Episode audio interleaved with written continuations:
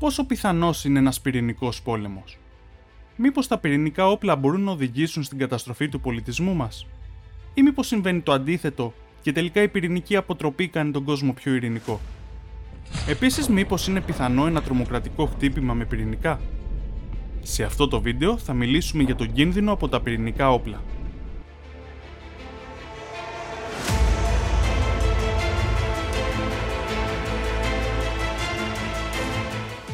66 εκατομμύρια χρόνια πριν συνέβη κάτι που εξαφάνισε πολλά είδη ζωής. Ένας τεράστιος αστεροειδής έπεσε στη γη. Οι δεινόσαυροι, όπως και άλλα είδη που ζούσαν τότε, δεν έφταιγαν σε τίποτα ούτε μπορούσαν να κάνουν κάτι για να το αποτρέψουν, με αποτέλεσμα να εξαφανιστούν.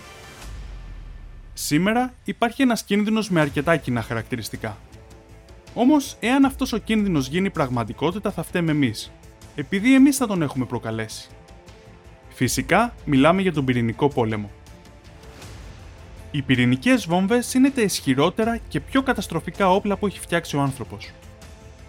Η ΙΠΑ ήταν η πρώτη χώρα που δημιούργησε πυρηνική βόμβα, αλλά και η πρώτη και μοναδική έως σήμερα που τη χρησιμοποίησε.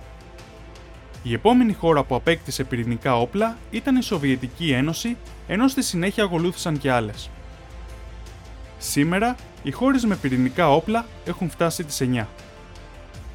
Κάποιες φορές, όταν τα συμφέροντα των χωρών αυτών συγκρούονται, υπάρχει έντονος φόβος στην κοινωνία για τη χρήση πυρηνικών όπλων.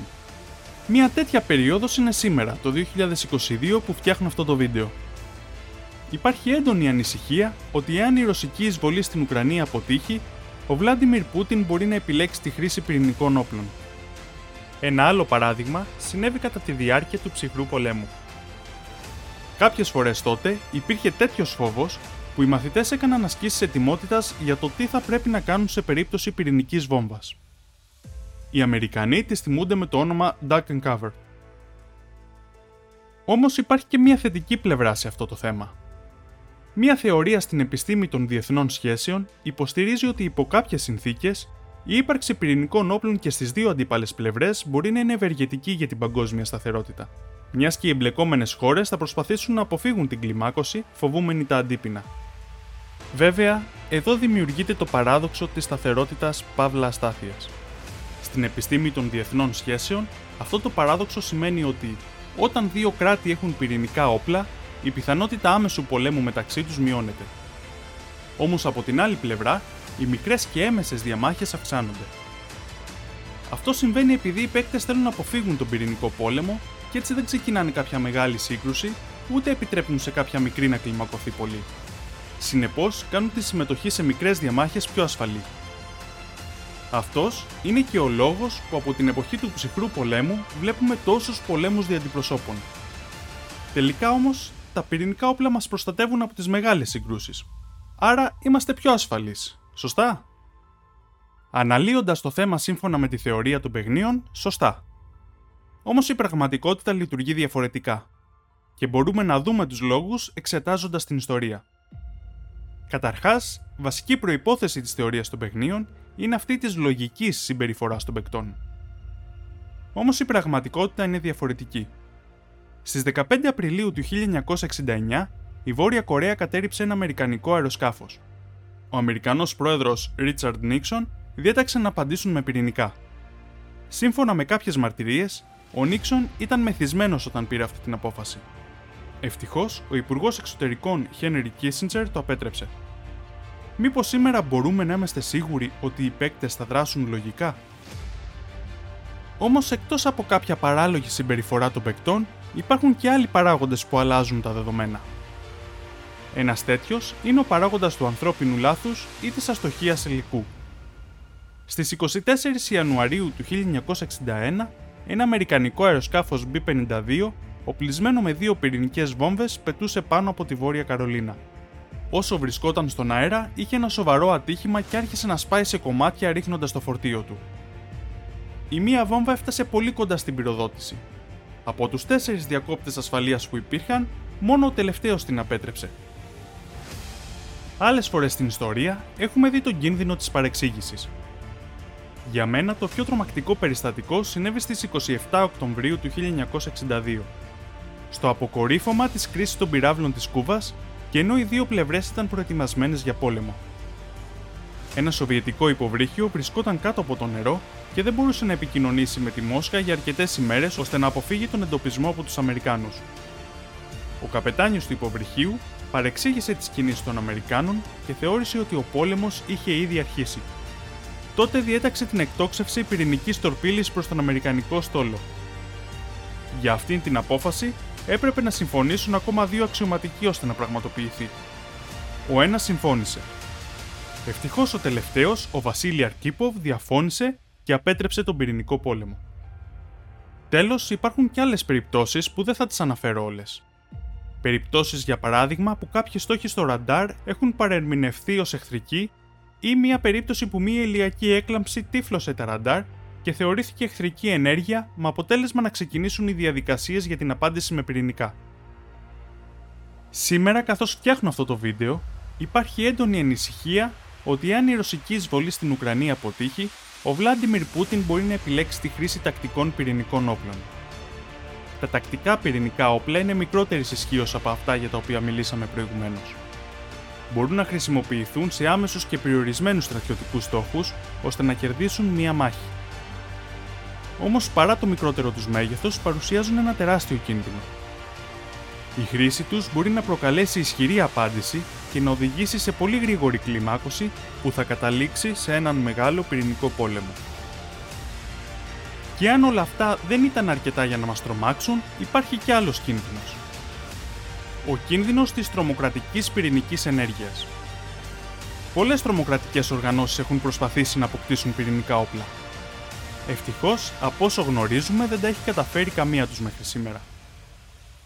Όμως, πόσο σίγουροι είμαστε ότι δεν θα τα καταφέρουν ποτέ; Ειδικά εάν σκεφτούμε ότι κάποιες πυρηνικές βόμβες έχουν χαθεί. Ναι, καλά ακούσατε. Κάποιες πυρηνικές βόμβες έχουν χαθεί μετά από ατυχήματα των αεροπλάνων που τις μετέφεραν, δεν βρέθηκαν ποτέ και κανένας δεν μπορεί να γνωρίζει που βρίσκονται. Από όλα αυτά, νομίζω καταλαβαίνουμε ότι μια πυρηνική καταστροφή δεν είναι απίθανη.